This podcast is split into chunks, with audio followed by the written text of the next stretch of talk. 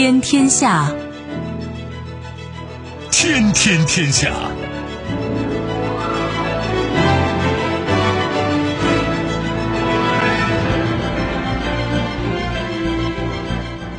历史穿行者，新闻摆渡人，听众朋友，大家好，您正在关注收听的是《天天天下》节目，我是夏萌，和我一起陪伴各位的还有本节目评论员重阳。世界纷繁复杂，新闻随时发生。今天的节目您将听到：非常关注，非常感动，不负时光，不负自己。喜忧参半，美国与塔利班签署和平协议，引发热议。司法部外国人永久居留管理条例公开征求意见，尘埃落定。马来西亚国家皇宫宣布任命毛希丁为总理。且看下周，美股一周跌超百分之十，鲍威尔暗示降息救市。稍后我们会一一道来。收听我们的节目，您可以使用传统的收音机，也可以使用手机，欢迎使用计时客户端，也可以选择蜻蜓 FM。喜马拉雅 FM 或者是企鹅 FM，搜索“天天天下”就可以收听我们的节目以及其他相关内容。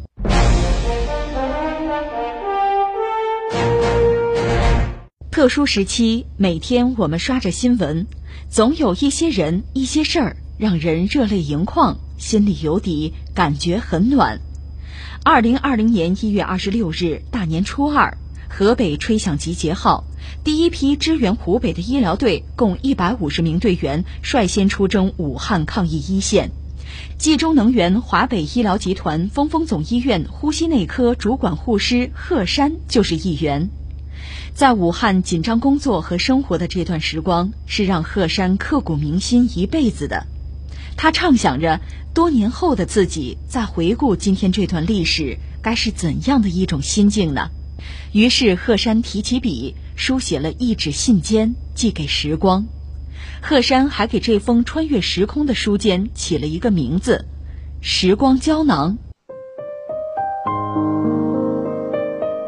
二零二零年庚子鼠年的贺山，你好，我你应该认识的，我是二十四年后甲子鼠年的你。提笔向你写信，是因为又是一年大年初二。恰巧你的孩子向我求证一段历史：己亥末，庚子春，荆楚大疫，染者数万，举国防皆闭户，衣无私，井无畏，能者皆力，万民同心。月余疫除终胜，此后百年风调雨顺，国泰民安。看着你孩子那副不可思议的样子，我笑而不语。是啊，弹指间，二十四年一晃而过，岁月回忆涌上心头。他又何曾知晓，他的母亲也曾是那场无声战役中的首批医者。那年也是今天，依稀记得中午下班刚到家的你，午饭还没吃。就接到了护士长的电话，半小时后医院集合，夜奔湖北，驰援武汉。出家门前，一直沉默的父亲就说了一句：“国家有难，应当去。”弟弟送你到医院，还是一句话：“平安去，平安回。”此刻，我真想问问你的孩子：“孩子啊，此情此景，他们与战士出征有何不同？”火车一路南下，到达前线后，那种中国速度、中国凝聚力，不曾亲身体会，又怎会刻骨铭记呢？十天内，七千余名建设者日夜鏖战，先后拔地而起两座医院，全国各地铁路、公路、民航部门开辟专用通道，确保运输物资安全高效抵达一线。不要说当时身处其中的你时常泪目，就是二十四年后的我，现在想起来依旧泪如雨下。为什么我们的眼中常含泪水？因为我们对这片土地爱的深沉。于后病房中的苦与乐，自不必再细说。正如现在的我时常教育你的孩子一样，无明明之智者。无昭昭之明，无昏昏之事者，无赫赫之功。妈妈，究竟是什么能让你们当时十四亿人团结在一起呢？孩子啊，应该是我们中华民族的守望相助和上下一心吧。妈妈还有满腔的责任、使命和爱吧。孩子，你真棒。贺山呀，请放心，现在的你，孩子很优秀，父母很健康，家庭很幸福，日子真的正如你当年许的愿望一样，繁花似锦，觅安宁，淡云流水度此生。祝一切安好。二零四四年甲子鼠年的鹤山，正月初二。疫病无情，人间有爱，患难与共，春暖花开。我们期待着，当疫情散去，带着阳光和微笑出发，去遇见人生路上的温暖，拥抱幸福。所谓时光胶囊，说到底，自己对自己讲几句话，自己在书写自己的历史。这段时间在小区门口，有人讲，这看门的大爷一般三个直击灵魂的问题吧？你是谁？从哪儿来？到哪儿去啊？人生哲学的最核心的三个问题，你就让我想到另一个问题，就人为什么活着？这个问题其实我也想了半辈子了嘛。最后我的结论是，人活着要完成自己的历史嘛，完成你自己的历史。我们的每一次选择，其实我们的每一次行动，都是在让我们的历史变得更完整。有一天你回过头去看，你要觉得自己对得住自己，对得住这个世界，这就好嘛。而我们现在看到这些叫白衣战士吧，我们还是可以用用战争啊、用战士这样的词汇来概括他们，也可以叫他白衣天使。他们在一辈子之中做了这样一件事情，他们用自己的勇气和专业去拯救和保护了那么多人，他们值得我们尊敬。他们的一生是很完满的。呃，所以就像我说的嘛。一个人一辈子活着，为什么还是要完成自己的历史？他们的历史是非常美好的，所以时光胶囊写给自己的话也可以是非常美好、非常骄傲的。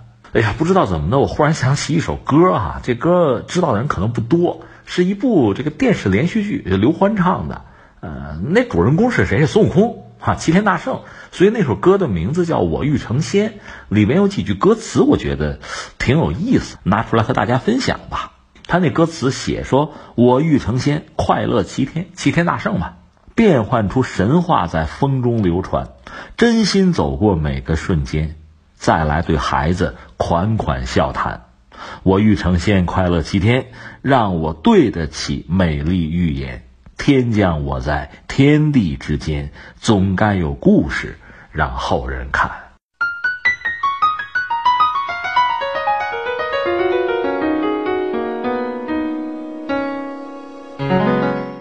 天天天下，我们继续来关注新闻。接下来我们要关注的是美国和塔利班签署和平协议。美国和阿富汗塔利班二月二十九号在卡塔尔首都多哈签署了旨在结束阿富汗战争的和平协议。根据协议，美国将开始逐步减少在阿富汗的驻军，驻扎在阿富汗的外国军队有望在十四个月内全部撤出。根据协议，美国将在未来十四个月内分阶段从阿富汗撤出所有美国及盟国的军事力量，同时还将撤出所有合作的私人安保承包商、训练教员、顾问以及配套服务人员。此外，根据美国与阿富汗政府在协议签署前发布的声明，在与塔利班签署和平协议后，美国将在一百三十五天内将驻阿美军的规模从一点三万人减少到八千六百人，剩余。余的美军和北约联军士兵将在十四个月内撤离阿富汗，同时，美国还将推动释放在押塔利班人员，重新评估和解除对塔利班相关人员的制裁，向阿富汗新政府提供经济援助，并保证不干涉阿富汗内部事务。嗯，你这个消息，一个是算大家意料之中吧，同时不管怎么说，算是画了一个一个句号吧。那么，美国等于说打算结束在阿富汗的存在了。呃，历史要翻开新的篇章了，但这个事儿我们真的是难言乐观啊。就是你这个新闻，我们可以做一些分析吧。我三点说吧。第一点，我们老习惯就是就事论事儿啊。现在说美国人和塔利班签了这个和平协议，签了之后，那就可以考虑撤军的问题了。另外就是美国有些盟友啊，北约一些成员，算了算，恐怕得一年吧，甚至更多，十四个月就彻底从阿富汗撤军。这就带来一个问题，你想一年多的时间，很漫长的一个时间，在这个过程中不会有什么麻烦吧？如果又有什么擦枪走火啊、刀兵相见啊，怎么办？会不会就整个让这个进程啊又中断？这是一个问题。另外呢，现在实际上塔利班之所以能够和美国人谈，甚至 有人讲，有人说塔利班和美国人谈是塔利班在极限施压。什么叫极限施压呢？就是各种袭击事件啊。这让你美国人难受吧？死人吧？走不走是吧？谈不但谈，你还得走，就这么一个状况，是塔利班在极限施压。那么持续到现在呢，算是最终有了一个有了一个结果吧。这个结果是不是还很脆弱？因为我们知道塔利班现在占了整个阿富汗可能百分之四十的版图吧。还有一个很重要的角色就是宪政权啊。这个宪政权理论上算是美国扶持起来的，和美国关系相对比较近。但是真正谈的时候，美国是撇开了他，等于说是直接和塔利班对话，因为这样可能效率更高吧。但是如果美国人或者美国的盟友真的离开了，那塔利班和目前这个现政权之间能不能很好的融洽的对话？像网上讲叫好好的玩耍，能不能做不做得到？这真的又是一个问题。另外，你不要忘了，呃，阿富汗这个国家吧，你想塔利班当年怎么崛起的？就八百人嘛，学生军嘛，他是在军阀混战。诸多势力之中崛起的，很快是就占据了阿富汗这个国家大部分的版图，这是塔利班。但是还有很多人啊，军阀也好，部族也好，有人有枪啊，那他们本身啊，就各种各样的势力也还有相当的影响力和话语权。另外，你不要忘了，还有像这个所谓这个 ISS，就所谓伊斯兰国。他们在阿富汗应该也有相当的存在，因为阿富汗现在基本上是一个混乱的局面，在这个混乱局面之中是容易浑水摸鱼的，所以包括这个所谓伊斯兰国也有大量的等于说是迁徙过来的吧，或者叫流窜过来的一些就是武装分子，可能也是藏匿在阿富汗一些比较边远的地区吧，所以它本身还是一个乱局，这是我们讲让人很难乐观的一个状况，一个是。呃，美国人从现在开始到真正的离开，可能还有一年多的时间，有没有可能发生什么变数？再就是塔利班和宪政权之间有没有什么矛盾？理论上应该就是什么呢？大家商量好吧，大选吧，对吧？走这个民主程序吧，应该是这样。但这个过程之中充满了不确定。再就是阿富汗，它这国情啊使然，它还有大量的武装分子。各种各样大大小小的势力啊，军阀呀，呃，甚至包括外来户啊，都有可能对这个和平进程产生这样那样的影响。所以我们说不乐观，不乐观是不乐观。不管怎么说，万事开头难嘛，这一步总算是迈出来了，比迈不出来要强。这是一个我们要说的总体的一个判断。第二，我们要说什么？就说到美国这个角色也很有意思啊。这仗打了有十八年吧，谈判谈了十八个月吧。一招就是今天嘛，签订这个和平协议就可以撤人了，啊，这个很漫长的一个过程了。嗯，包括美国打的仗，美国这个二百多年建国到现在这么多年，仗打了不少吧，大规模的一战、二战都打了，对吧？那你要说这个地缘的局部的战争，什么朝鲜战争、越战啊，这海湾战争打了也不少，但真正你要说耗时最长的，这算是创纪录了，那十八年啊，这确实是不堪其扰。就这个事儿本身呢，呃，从阿富汗撤军，我也看到各种各样的评论，甚至有的学者就说啊，美国算是彻底的结束了雅尔塔体系，看你怎么算，看你的标准是什么了，我们就不说那么多了。我的意思是说，这次真的从阿富汗撤军的话，和之前比如朝鲜战争、越南战争，呃，多多少少还有一点可以相提并论的可比性，是什么呢？就是止损呐，见势不妙，扭头就跑呗，止损呐。是吧？三十六计走为上嘛，这点美国人倒是一贯的，就是不傻，他很精明，他算着算着太不合算就拉倒。当然，真要是按我这个说法，他这次算计的确实比较慢，反应比较迟钝了。你看当年就是五十年代初朝鲜战争，打着打着觉得实在打不下去了，拉倒吧。越南战争也是这个样子，咱们现在真的就是以美国的国力，咱们算啊，如果下定决心拼了啊，把自己所有的国力是吧，脸不脸嘛，就这砸到这儿了，在朝鲜也好，在越南也好，我打到底，可不可以？也有这个能力，咱得承认他能继续打下去，没有问题。关键是你为什么呀？你这么打，你蠢不蠢啊？你算这个账啊？其实你看，人类历史上就是这样，很多就是军事行动也好，在这个经济上各种各样的就选择也好，有的时候不是说我真的就就彻底就完了，已经已经民穷财尽，不是，手里还有牌。关键是，就算手里有牌，我打在这儿，我不蠢吗？所以说到底呢，一发现形势不妙不对，赶快止损，停下来。呃，这次你看特朗普，其实他上台之前他就念叨着这仗打得蠢嘛，包括在中东这钱花的冤枉嘛，所以他上来就止损。其实这是我倒愿意把它看作是美国人，特别是这个决策层吧，这算计的，觉得得不偿失嘛，到此为止。我认为这是明智的选择。从某种意义上讲，哈，这个事儿你说十八年了，现在美国人才算明白这个账。你要往前推，早就你应该算明白这个账。为什么呢？第三，我们就说说，其实阿富汗嘛，有人讲叫帝国坟场，这个国家包括帝国坟场的历史，之前我们节目都聊过啊，咱们就话不重叙了。你要有兴趣，往前去找去翻去啊。阿富汗我们讲了不止一次了。现在我们要说的是什么呢？我们从全球这个大格局、大棋局这个角度来看阿富汗，你会觉得确实很有意思。咱把阿富汗先放一放啊，咱说谁呢？就说冷战，美苏冷战。从二战结束之后，美苏就冷战，对吧？当我们知道苏联最后失败了，苏联本身也解体了，呃，为什么？这原因当然很多，包括苏联自己出错了牌什么的，内因外因有一大堆哈。我们现在想说一个这个东西，当今的大多数的市场国家、发达国家，你看啊，它也好，要么它有其他的办法也好，它都会有临海的港口，就是说它都面向海洋，是敞开怀抱的。你发现这个特点没有？有的，你像美国本身，有人讲它就是一个岛。虽然说它是北美大陆，但你可以把它看作是一个巨大的一个岛啊。英国本身就是个岛，还有欧洲很多发达国家，它都是有港口的。在历史上呢，港口啊、贸易啊、航路啊这些东西是连在一起的，这个很有意思啊。翻回来，你说苏联，你可以把苏联看作是俄国、俄罗斯历史上很独特的一段，对吧？那之前有沙俄，现在有俄罗斯，对吧？你看它的历史也很有意思。就从彼得大帝，他是一七零三年差不多搞那个圣彼得堡，从那时候开始算啊，彼得大帝带着这个沙俄也崛起也闹抢啊，抢什么呀？他有一个重要的抢是要抢出海口，跟瑞典、跟土耳其他打过仗啊，那俄土战争打了十四吧，就这么折腾。到苏联时代，其实一直也没有放弃这个想法。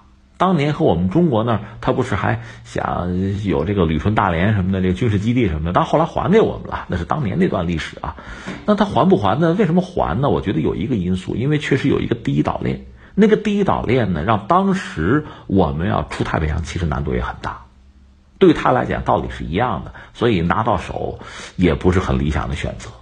但他还是没有出海口，想别的办法吧。你看，他后来跟印度有这个条约，基本上算是准同盟吧。呃，另外呢，一个是越南，就上个世纪七十年代我们看啊，包括八十年代，它跟越南关系相当密切，想用金兰湾，对吧？但遗憾的是，越南离它本土又比较远。还有一个是什么呢？占领了阿富汗，那还是想找出海口。所以你看，就整个俄罗斯的历史，就是用一个网络词儿“悲催”嘛，就它确实是缺乏这个出海口，没有出海口，就等于让人给封死在陆地上了。那有一个这个未来发展的方向，可能是。北冰洋，那总之就这么一个状况，确实憋得也很难受。但是你看，在美苏冷战的时候，你这样算，你发现有一个很有意思的局面没有？苏联包括他这个苏东阵营吧，它实际上它也有一个内循环，在贸易上，它虽然都不是市场经济，它有一个京沪会，但是它这个盘子就这么大，苏联加上东欧一些国家，就就这么大，但是。美国或者西方是什么呢？它这个所谓发达国家发达的原因在哪儿呢？它有一个更大的空间，等于说海洋是它的。你这么算这个账很有意思，很耐人寻味。就当年苏联呃入侵阿富汗，它其实我们理解有一个因素，可能也是想寻找到出海口，但是最终是功亏一篑啊，反而不但没有找到这个出海口，最终呢就成了一个就是一个慢性的一个出血口啊，就放血啊。最后空耗了国力，在阿富汗一下子待了十年，最后不得不撤回去。没多久，苏联本身就解体了，因为阿富汗战争其实动摇了它的根本。一个国家的国力是有限的，这么放血谁也受不了。美国也是吗？朝鲜战争、越南战争也是放血，放到最后实在是不值当了，赶快撤吧。那我想说的是什么呢？阿富汗在历史上被称作叫帝国坟场，哈，它可能有它的道理。很多所谓的大国大帝国都栽在这儿了，为什么呢？这个地方一个是它确实环境比较恶劣，环境不友好不友善，这 人类在这生存难度都比较大，更何况你要占据它，这是一个问题。另外，阿富汗这个地理位置哈，是不是恰恰就是某些大国、大帝国呀，等于说是它这个力量能够抵达的终点了，再往前不好再走了。那你看美国呢？包括这次算是打算从阿富汗撤军哈，是不是也让我们更清楚的看到这一点？就是美国确实它是一个海洋帝国。它的力量可以在海洋上，它通过占据了海洋。所谓占据海洋，指的是它海上有军事基地、有航道、有商船队，它建立了一个比当年苏联就苏东阵营大得多的一个闪转腾挪的空间，就是贸易空间。它能够更好的利用全球的资源，来和苏联进行冷战。这是他赢的很关键的一个东西。为什么说发达国家往往有出海口、有港口呢？那我们翻回来说，有了这个出海口，有了港口，有了航路，有了海上的贸易，因为海运本身是最经济、相对来说最便宜的、利润最大的。空运呢，那当然是最快、效率高，但是那大件你没法运，对吧？还得靠海运。这个比陆地的运输其实也有它的优势，海运确实很重要。一个贸易大国必然是一个海运海洋的大国，中国现在也是这个状况，挂我们旗子，包括挂其他方面旗的中国的商船在全世界啊，就是这么一个状况。所以美国当时在冷战呢击败了苏联，甚至现在我们讲全球很多发达国家如何如何，你仔细算一算，它不是生下来脑门上就写两个字儿先进发达，它关键是掌握了海洋，掌握了就航道商船。它有一个大循环，而当年苏联就苏东集团吧，没有这个机会，我们只能这么说吧，这可能是他们的遗憾了。这个放在一边，但是你作为一个海洋帝国，你的力量也会有一个极致，就是总有一个强弩之末不能穿鲁缟的地方。对美国来讲，阿富汗其实也就是这样的地方吧。你作为一个海洋大国、海洋帝国，即使在今天这个时代，你的力量可以抵达真正的影响力，能够抵达啊，能够建立自己秩序，这个范围其实是有限的。阿富汗已经超出了你的能力，你在这儿就是一个存在，这个存在更多的是象征意义，而且是拿钱买的。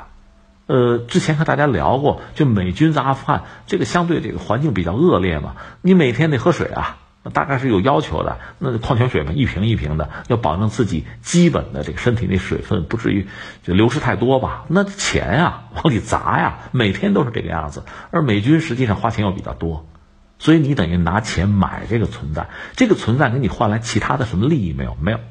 那最后那就放弃吧。这是你力量其实不能够真正达到，不是存不存在，而是你能够建立一个秩序啊，把它拉入到你的统治秩序里。你拉不进来，最终不就这么一个状况吗？而翻回来对塔利班来讲，人家等于说经过十八年的艰苦努力，是吧？赶走侵略者，成了这个样子了，而且获得空前的民意的支持，这是很尴尬的一个事情。你成就了他了，所以从美国人来讲，算来算去，这个账太不划算了，那还是离开吧。那我们看到的可能真的就是这么一个样本。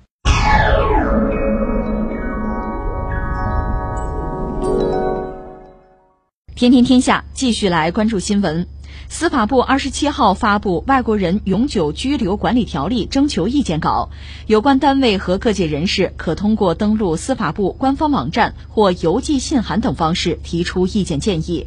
征求意见截至二零二零年三月二十七日。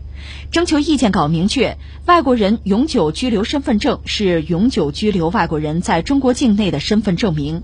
永久居留外国人可以凭该证证明身份从事相关活动，有关单位及其工作人员不得拒绝。征求意见稿列举了外国人可以申请中国永久居留资格的几种情形，例如，在经济、科技、教育、文化、卫生、体育等领域取得国际公认杰出成就的外国人，可以直接申请永久居留资格；外国人为中国经济社会发展作出突出贡献，经国家有关主管部门或者省、自治区、直辖市人民政府推荐，可以申请永久居留资格。因国家经济社会发展需要引进的外国人，比如国家重点发展的行业、区域引进并经主管部门推荐的急需紧缺人才等，可以申请永久居留资格。哎，这个事儿现在确实是一个热门的话题吧？很多朋友跟我们节目也聊说，关注关注哈。应该这是二月二十七号司法部，呃，他其实提供的是一个大家注意是征求意见稿。就这个阶段是征求意见，嗯，就关于外国人就在中国嘛，永久居留，它有一个管理的条例。首先我要说呢，这实际上是一个过程。就这个事儿，我们可以追到二零零四年，当时就有一个就是外国人在中国啊永久居留是有一个审批管理的办法的。那你二零零四年到现在时间也不短了吧？那相应的这个办法应该说是越来越完善，因为实践的时间越来越长吧，遇到的各种各样的问题多，那么经验啊教训逐渐的积累到今天，最终我们现在又是一个征求意见稿，其实挺好。一方面，随着中国经济社会的发展嘛，这个问题你肯定回避不了吧？就是外国人在中国永久居留的问题。那下面就是怎么让这个事情做得更好，或者说在不同的历史发展阶段，我们怎么来认识这个问题，完善这个问题的解决，是这样一个过程。所以一方面，我觉得呢，大家关注这个事儿、热议这个事儿很好。下面我说句但是啊，但是这种关注和热议，如果只是在网上的争论啊、吐槽，那就没意思了。应该是履行我们公民的责任和义务。你对这个事儿真关心，你有一些建言献策，那现在就是征求意见的阶段嘛，抓紧拿起笔啊，敲键盘，赶快给相关的职能部门提意见、提建议，这是最关键的。这是首先说，我我觉得我们应该秉承这么一个态度啊。然后这个事儿放在这儿呢，其实因为是征求意见稿嘛，咱们也不必过多议论，咱们等着看最终呃出来的那个。定稿是什么样的？等着瞧。那现在我就觉得，我们应该是对这个，就是所谓外国人永久居留这个问题吧，我们应该是有一个认识。这个认识本身，我觉得有几个维度吧。其实最基本两个，一个是横着看，一个竖着看。所谓竖着看呢，就是和中国历史和以前你去比。一说中国以前比较兴盛的朝代，你比如说盛唐是吧？我们也知道那时候的长安。你现在看一些史书的记载，就是那确实是什么人都有，就是不同的民族啊、种族啊、宗教、各色人种、不同的服饰、不同的语言，都汇聚在长安这样一个国际大都市里。那它作为一个，一方面是盛唐的一个景象的反应，同时它也在促进这个唐更加的盛。其实就是这么一个状况，需要。你中国越发达越开放，那我们就越国际化。那在这个前提之下，这个背景之下，那么大量的就外国人进入中国，包括大量的中国人走向世界，这个过程恐怕就就是自然而然的。那这时候我们出台相应的这个政策呀、规则，这也是必要的，也是必然的，或者说也是必须的，对吧？呃，这是一个层面吧。呃，我们这叫纵着看，横着看呢，你可以和其他国家比一比。那我们是一个大国，我们心目中也可以用来比较的，当然也是一些大国，对吧？看看他们在历史的一些发展阶段做没做这个事情，做的怎么样？那举个简单的例子，比如拿美国来说吧，为什么说美国呢？美国建国二百来年，最早美国人怎么来的？主要是从欧洲人过去的，从欧洲去美国，那就不是一个国家一个种族跑到美国，就北美大陆啊，那就是比较复杂了。而且美国建国之后多次。其实多次有这个人口的引进吧，你看，就说特朗普现在是美国总统，你追他们家算是得意的移民，根儿上是这个，他也不是土生土长什么土著美国人，他不是不存在这个问题，而且在美国历史上还曾经排斥过华人，那就是说华人要移民成为美国的公民难度就比较大，当年有那个历史阶段嘛。呃，我特别想说的是什么呢？就说你看二战结束以后，就是二战将结束没结束那阵儿。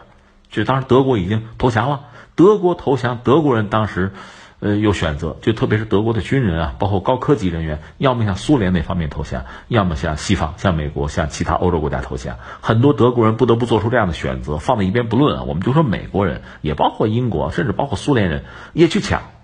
一个是什么呢？抢人人才。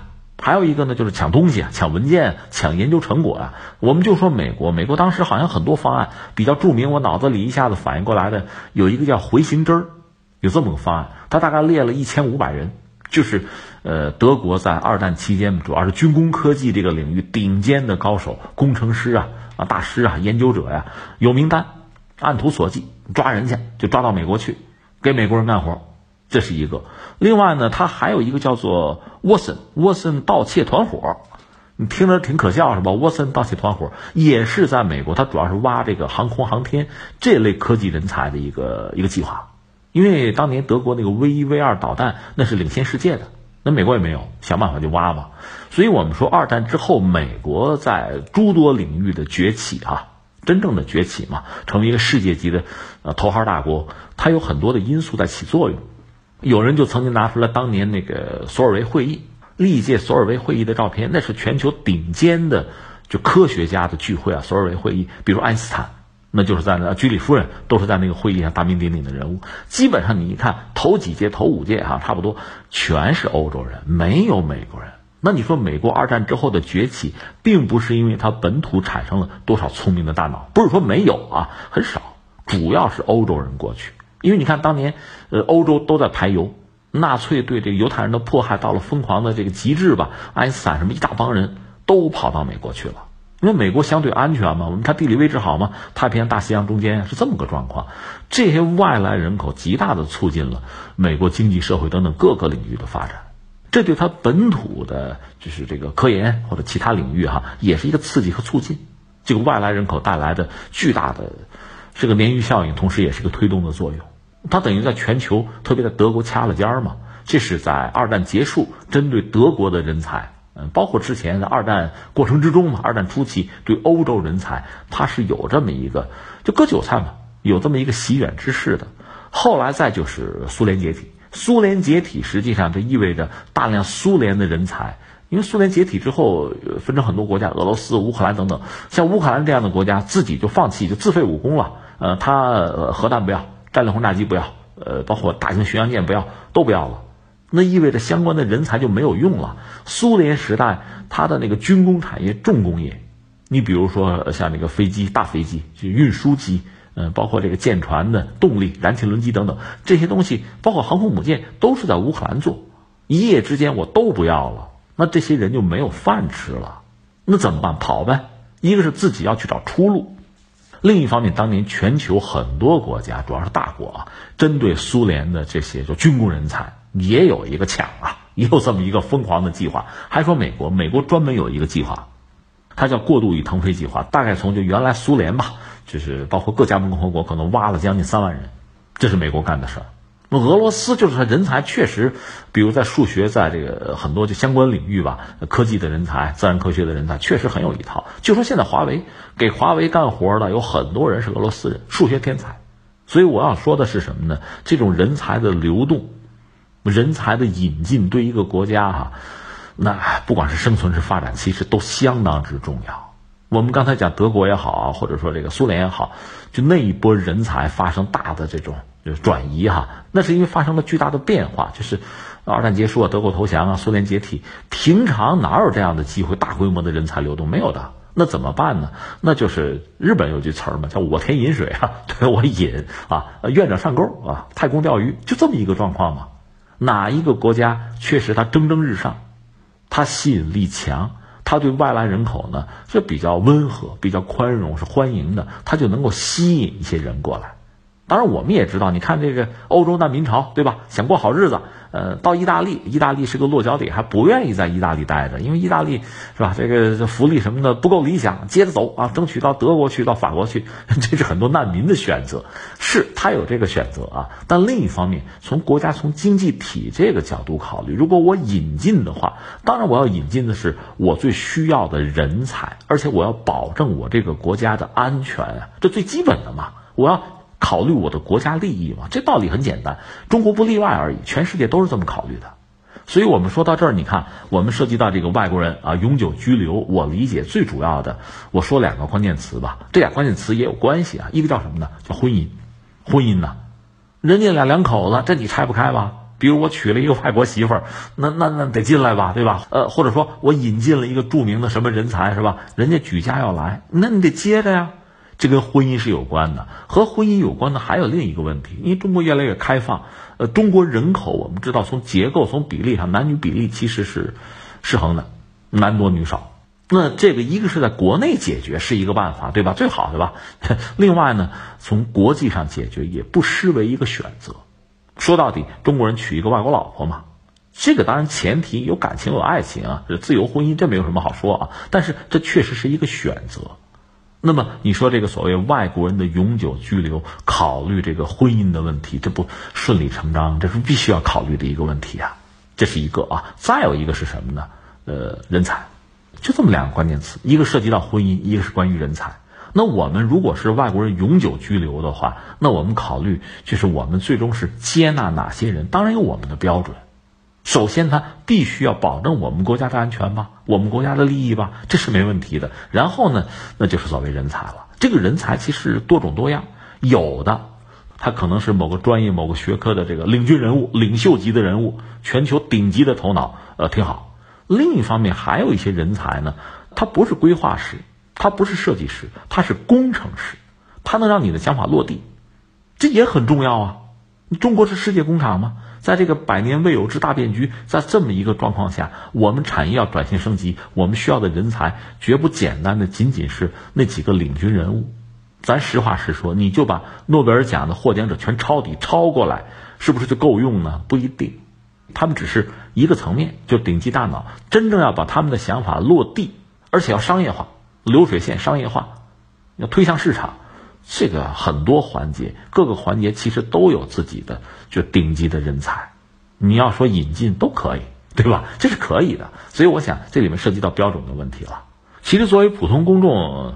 最常见的哈，就比较适应的，就是所谓叫规划球员嘛，运动队 规划球员。呃，说到底呢，这个问题本身就是外国人永久居留这个问题早就存在，我们也早就有规则，现在规则不断的在进化、在完善，现在在征求意见。所以我也建议，如果你有这方面的想法、建议啊，呃，或者有什么忧虑啊，表达。我们的国家嘛，我的国，我的家嘛，好好去建设它，这个没问题。最终我想说呢，中国在发展。我们在这个世界上，应该说有越来越大的影响力。翻回来，整个世界对中国的了解、认识也在一点点的在加深，就是这么一个状况。这个过程本身呢，就是发展。将来有一天我们回过头来看啊，那中国的崛起啊、复兴啊，也包括这一块儿，就是这一块要解决好，就是外国人能够永久在中国居留，我们是用一个什么样的政策？我们拿的是什么标准？我们怎么落实？最后怎么样达到我们的目的？我觉得最后我们再看哈，我们希望这个问题处理的漂亮。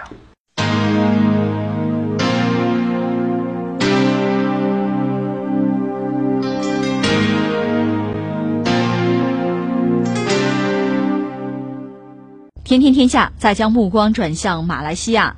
当地时间二十九号，马来西亚国家皇宫宣布任命毛希丁为马来西亚总理，将于三月一日宣誓就任。毛希丁生于一九四七年，曾于二零零九年至二零一五年担任马来西亚副总理。他出生于马来西亚柔佛州，从马来西亚大学毕业后，在该州公共服务部门工作。他还曾在多家马来西亚国有企业担任管理职务。被前总理纳吉布任命为副总理兼教育部长之前，毛希丁曾在马来西亚政府担任多个部长职位，包括青年和体育部部长、国内贸易和消费者事务部部长、农业和农业产业部部长等。呃，这是马来西亚政坛出现最新的变化。现在他们的总理已经确认了，等于说将近一个星期左右不到吧。就这个政坛的动荡，最后现在产生了新总理，叫做毛希丁，也翻译成葛优丁吧，就这么一位哈。其实一个人，嗯，这个多少让大家觉得意外了。其实最意外的不是我们，是马蒂尔，因为之前我们也关注过这一轮的动荡。实际上，有人讲马蒂尔是操盘者，最终他是希望在一系列的就博弈之后吧，他依然继续做总理，他也表达了这个愿望。没想到现在是毛希丁胜出了，所以这个事情。真像一出宫斗戏一样啊！如果要聊的话呢，我们还得把之前的事儿大概再回顾一下。一个是对我们中国人来讲呢，马哈蒂尔大家比较熟悉，都九十四了，老头啊，确实是在任的年龄最大的一位总理了。各国哈还没有这么大年纪的总理呢。他他实际上是从一九八一年吧就开始做马来西亚的总理，而且就政绩比较突出嘛，号称叫马来西亚的现代化之父。你可以想象他对马来西亚经济社会发展的这个关键作用啊，包括他的政治影响力。他还有一个外号叫“政坛魔术师”嘛。你可以想象，确实到现在马来西亚这是第八任总理了。就这个毛希丁啊，他是作为第八任总理之前，呃，从一九八一年算起，马哈蒂尔做总理开始吧，这各个总理其实和他都有着千丝万缕的联系，有的时候是这个同战壕的战友，有的时候就成为仇敌。那这种状况。普遍存在，而且经常有反转。目前呢，我们说马来西亚现在主要的那个执政啊，就执政党啊，是四个凑到一块儿叫执政联盟啊，它叫希望联盟。这里边一个是谁呢？就是马哈蒂尔所在的啊，叫做土著团结党。这个土著团结党呢，是马哈蒂尔和谁呢？和这个毛希丁，他们俩搞起来的。但是，目前啊，马哈蒂尔已经从这个党里出来了，他自己不干了，退出了。毛希丁就成为这个党的主席，这就是前两天发生的事情。他这个希望联盟里还有一个，其实是最大的影响力最大的党，叫人民公正党。他的那个头呢，叫做安瓦尔。这个安瓦尔曾经和马哈蒂尔关系非常好，据说情同父子啊。就是马哈蒂尔是带着这个安瓦尔，安瓦尔是一个这个学生运动领袖出身吧，就带他进入政坛。但是双方在九七年、九八年亚洲金融危机的时候，因为这个就国策，大家想的不一样，经济政策不一样，闹翻了。最后那个安瓦尔还曾经锒铛入狱过。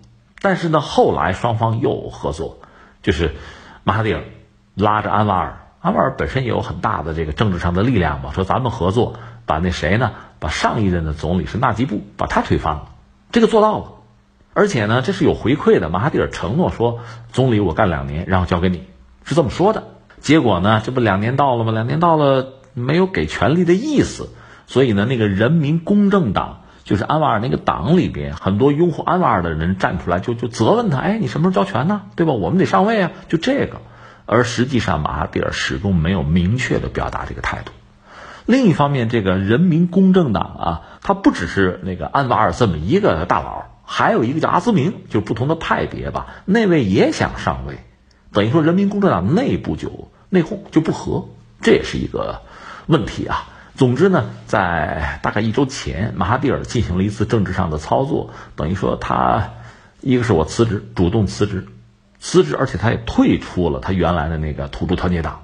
本来我们也分析过，他这一番操作呢，希望解决困扰他的一系列问题，然后他接着当这个总理。他也公开在电视采访节目里曾经公开表示过，如果大家支持我接着干啊，表达过这个意思。但是这一周左右吧，确实马来西亚这政局动荡嘛，出现了一系列的问题。这个时候呢，那最高国家元首他平常是不干涉这些事情，但最关键的时候他就得站出来了。站出来之后。嗯，最高国家元首大概也没闲着，一共是跟二百多位，就这个议员一个一个的谈。最后按照就是马来西亚的这个规则嘛，法律的规则，最后从最高国家元首这儿其实两个办法，一个办法你要不重新大选，我们曾经讲过，这个不太好办。两年前刚大选过，从这个政治成本上太高，从准备上都不足，会带来更大的麻烦。那还有一个办法就是谁阻隔呀？按照马来西亚的这个法律来讲呢，就国家元首判断吧，如果谁。就在这个议会里面吧，超过半数支持，那要不就让他阻隔。马蒂尔说：“我我就能超过半数支持。”但是马哈蒂尔说：“我现在跟皇宫联系不上了，本来我已经是大多数了，但是这这要不咱们开会吧，就国会召开紧急会议吧。”结果被拒绝。这是他。另一方面呢，最高国家元首最终确定呢，那个毛希丁超过半数，那就你吧。因为刚才我们讲有一个岔头，这个毛希丁本来和马哈蒂尔不是一块搞了一个党吗？那个土著团结党，本来是这样子，马哈蒂尔退出了，退出毛希丁就成为党的领导人。那你想，这个党要推就得推他，关键是这个党本身还不够，他和其他的几家，比如乌统什么的，其他几个政党是联合都说要推毛希丁。当然之前也有态度说推马哈蒂尔啊，就是几乎一天一变。但是最终我们看到结果是什么呢？就是最高国家元首援引国家的法律确认毛希丁，啊，你这符合条件，你就可以组阁了，任命你为总理。这个事儿等于说就忽然就结束了，就定了，你干吧。这样等于说马哈蒂尔被甩出去了吗？呃，按照很多人的推测，本来他是整个这个事件本身他设计的剧本啊，但是到最后最后的关头，到这个剧的高潮部分，没按他剧本走，把他甩出去了。所以他也很恼火吧？他就是毛希丁背叛了自己，啊，本来说好的事儿啊，你你没按剧本演，你背叛了我。但也就是这样子，还有什么办法？他现在只能说，现在这议会还大多数支持我的，对吧？我能拿一半以上的票，这个怎么办？要不咱们开个紧急会议吧？现在这个问题似乎没有最终的有一个结果，他也没有最终的认输。但是实际上就是国家大事嘛，我们一说叫国家大事，国家大事它不是小事啊。现在从最高国家元首已经任命了总理，你可以阻隔了，对吧？我们国家不能继续这样下去了，马上恢复秩序。那你说马哈蒂尔还能不能翻盘？现在就是这个问题。那我们恐怕判断说，他轻易翻盘的可能性似乎不是很大了。嗯，年纪也不小，九十四岁了嘛。虽然说他斗志依然还有啊，甚至恐怕也并不甘心。呃，也这不是批评了毛希丁了吗？但是接下来从具体的作为上，你怎么办？你用什么样的举措？最后，比如说把这个最高国家元首的这个决定啊决策，你再更改了，再颠覆了，你让毛希丁下台，你再上，这个难度可能就太大了。另外，恐怕是民心思安啊。现在你看，在这个政党一系列斗争之中啊，一个是毛锡兵可能是有险胜的成分，是逮住了一个窗口期啊，很偶然的一个机会上位了。另一方面，是不是也说明在这个这政党斗争啊，这马来西亚政坛的这个博弈这么长时间的博弈？你想，马蒂尔从一九八一年当总理到现在这么多年一直在政坛出现常青树哈，是不是从某种意义上讲，也有很多政治人物、很多议员对他审美疲劳了？啊，够了，换个人吧，是不是也有人有这样的考量？另外就是公众是不是也会有这样的考量？换句话说，马哈蒂尔翻盘机会是不是已经不大了？这是我们现在看到的这个状况。那翻回来，我觉得还有两点要说，一个是什么呢？就是毛锡兵本人，他虽然现在成了马来西亚总理，而且是合法的嘛，那下面要处理的问题恐怕依然是很艰巨。一个就是刚才我们说马蒂尔服不服、认不认、会不会反扑。呃，一番博弈是不是要进行？另外呢，就是你得想办法整合呀。一个是整合什么呢？你那个土著团结党内部很多人还是支持马蒂尔的，你们党自己内部先达成共识吧，这是一个。另外呢，土著团结党在原来的希望联盟里边也不是最大的党，他需要和别人去去联合，还需要有一系列的就达成共识的过程，这需要谈。呃，最后才能完成一个内阁的重新的啊组合，然后治理这个国家。这个过程从时间上还很着急，你别拖。但是做起这个事情来，恐怕有一系列的麻烦在考验他。好在这个毛锡兵本人呢，毕竟也做过马来西亚的副总理，就是纳吉布时代他是副总理，做过有行政经验。他并不是所谓的这个菜鸟啊白兵，他本人也七十多岁的人了。他有自己的人脉和影响力，所以也许他能够把刚才我们讲的一系列的问题啊，这个麻烦啊，一一的克服吧。这我们就判断大约是这么一个过程。关键是马哈蒂尔将以一个什么样的方式是就此就告别政治舞台了，就打算就过一个布衣的生活是吧？我就平常心了。那毕竟九十多岁老人了嘛，还是斗志更盛啊，一定要讨个说法，或者说一定要翻盘。这个恐怕是。未来啊，一段时间我们关注马来西亚政坛一个很重要的一个角度。再一个就是，这我第三次说这句话了，就是说到马来西亚，不管谁上台，马来西亚和中国的关系，呃，应该不会有太大的变化。这是由双方的基本盘、双方的关系，甚至中国和东盟的关系所决定的。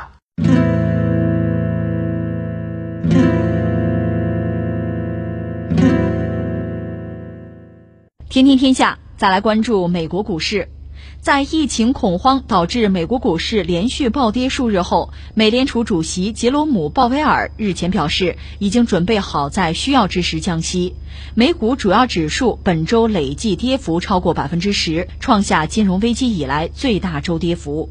鲍威尔在一份声明中称，美国经济的基本面依然强劲，但是新冠肺炎疫情给经济活动带来的风险也在不断变化。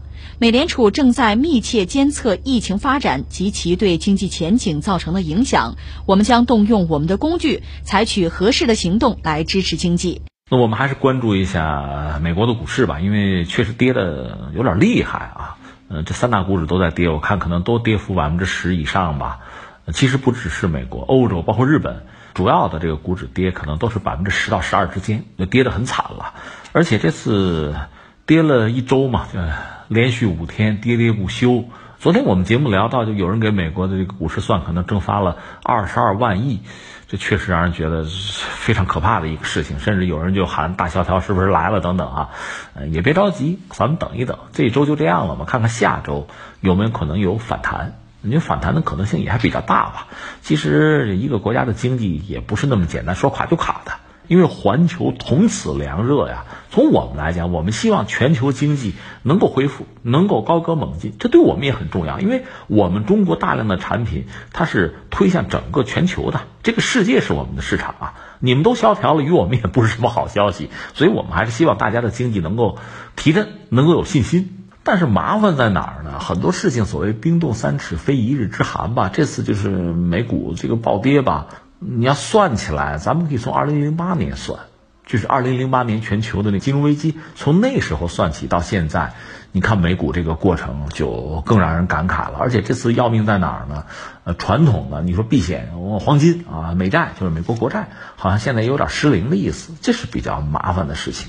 那回到刚才我们说，二零零八年这不是出了大问题嘛？全球经济出问题，包括当时中国，呃，也是自保，也是拉全球经济嘛，不是有个四万亿嘛？这当时我们的对策哈。呃，从零八年，呃，当时全球的经济出问题，美股也摔到谷底吧。从那个时候开始，一直到现在这十多年的时间吧，美股实际上是叫扶摇直上，而且涨幅是非常惊人。它这三大股指从二零零八年触底啊，到最低点之后往上走，这个增长率高的吓人。这三大股指啊，分别增长是百分之三百五十九、百分之六百七十七、百分之四百零九，这增长率太高了。所以现在的美股确实是。高的让大家觉得离谱，当然特朗普觉得这是我的功劳啊，实际上也不能完全说特朗普没有功劳。嗯，关键是这十来年美股一直在往上走，当然在这期间肯定有波动啊，但总的来说一直涨到现在确实非常之高。所以刚才我们说美国三大股指涨百分之三四百啊，甚至到百分之六百这么涨。至于其他的，比如说欧洲，嗯，包括日本，他们涨就没那么高，涨了就是百分之一百到二百之间嘛，有的还不到一百。就差不多这么个状况，所以你看到美股涨得确实很厉害。那问题是它怎么涨起来的？实际上有几个因素摆在这儿，一个是什么呢？其实还是他应对的方略吧。呃，二零一五年美国就是美联储是宣布结束它那个量化宽松，从零八年到一五年那就是宽松嘛，甚至有人形象的说叫直升机撒钱呀，就增加流动性嘛，量化宽松嘛。这个其实不单是美国，其他一些西方国家也这么干了。但是美国干的确实是比较厉害，就撒钱撒的比较厉害，那对经济刺激嘛。但实际上整个这个过程，注水的过程吧，让全球范围内某些经济体也是吃了很多苦头。所以这次咱们说美国真要是出问题的话，他还会照方抓药，还是这一套，降息啊，量化宽松，你看着还得这么干。嗯，只不过目前呢，呃，你看鲍威尔只是暗示，还没有真下手啊。如果下周咱们就说，如果反弹了，那还则罢了；如果不反弹，估计他就真得得动手了。那时不我待啊，这确实迫在眉睫的事儿。而且我们刚才说，你看画一下这个阶段，零八年到一五年量化宽松，呃，一五年结束之后，实际上是一九年下半年，就去年下半年，他们又在增加流动性，就宽松啊，实际上又在搞。只不过不是那么明目张胆直升机撒钱了而已，但是又在搞，然后一直保持着这个美股非常好看，但是现在一下子就掉下来百分之十、百分之十二这个样子就掉下来。我们现在看到的就是这么一个状况，呃，这是我们说美股的这个就走势吧？那你说美股如果好的话，有什么因素没有啊？其实最关键的因素我理解吧，一个刚才说量化宽松，这是政策上的应对哈，再就是你得说美国的科技企业。表现确实很亮眼，确实不错。你看它股市上表现非常好。再一个呢，你还得归功于特朗普，呃，实际的举措不说，他一直在这喊啊，一直在这嚷嚷啊，实际上是在提振投资者的信心，因为他毕竟是美国总统嘛。那咱喊就不如他喊，对吧？所以这几个因素叠加在一起，美股表现确实一度是很抢眼。但是现在掉下来，就显示它确实有它脆弱的一方面。它这个脆弱的问题呢，如果我们说它的毛病，那就是美国经济传统的毛病嘛。一个是它负债确实很厉害，负债厉害的话，那确实公众的信心你得考虑。大家也不傻，投资者他有一个信心的问题。另外就是它的空心化，它产业的空心化，这是一直以来的一个老问题，就制造业空心化。另外它的，你说阶层啊，就是中产逐渐的消失，也在空心儿。就中产逐渐的财富缩水嘛，它就不成中产了嘛，就掉下来了。另外还有什么呢？确实，它的经济越来越金融化，它的经济就是金融，就是账面的数字了，就是实体的经济，就制造业这一块儿哈，传统这些东西其实是有问题的。这一点他们自己不是不知道，不要说特朗普，奥巴马就知道，所以一直希望制造业回流，只不过不那么顺利，很难。就所谓南橘北枳嘛，现在你这块地儿哈。还不是说谁愿不愿意，包括苹果爱不爱国，不是这么个问题。你这块地儿不太适合生长传统制造业了。就是这么一个状况，这些问题是老问题。你看，我们一谈美国经济这些事儿，老在提。那美国人好在哪儿呢？因为他这个在全球的经济版图上的位置比较特殊，他能够转嫁危机和矛盾，所以真的出了问题之后，他是能够往外撇的。那有的呢，就只能接着撇不出去，就像击鼓传花一样，落到自己家里就比较麻烦。所以去年我们讲，二零一九年我们不是大概盘点了一下，就是西方国家真的算起来，美国的增长率还算是高的。就很可笑啊，还算是高的，百分之二以上嘛，二点三左右，算是比较高的。其他欧洲国家就更糟。这不是说它真的就欧洲国家跑得慢，是美国可以往外甩，有这个能力在，因为它的这个呃地位，它这个位置确实相对比较特殊。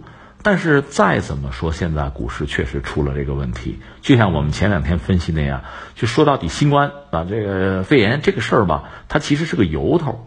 是个叫导火索也行吧，真正的问题不在这儿。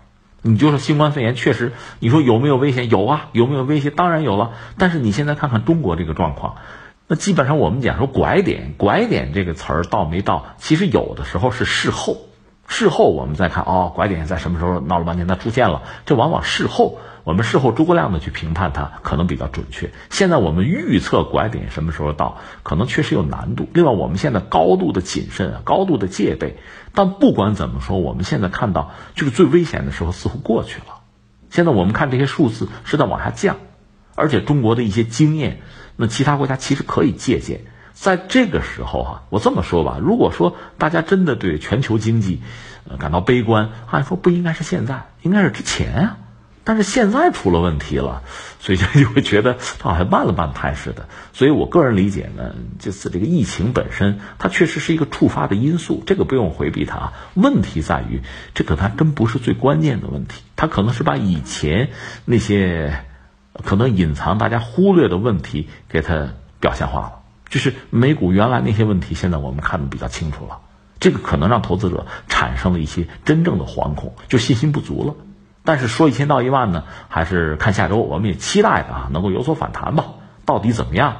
那到时候走着瞧吧。好，听众朋友，以上是今天节目的全部内容。最后还是要提醒您，收听我们的节目可以使用传统的收音机或者是手机，通过计时客户端蜻蜓 FM、喜马拉雅 FM、企鹅 FM 搜索“天天天下”，就可以找到我们的节目。我们明天再会。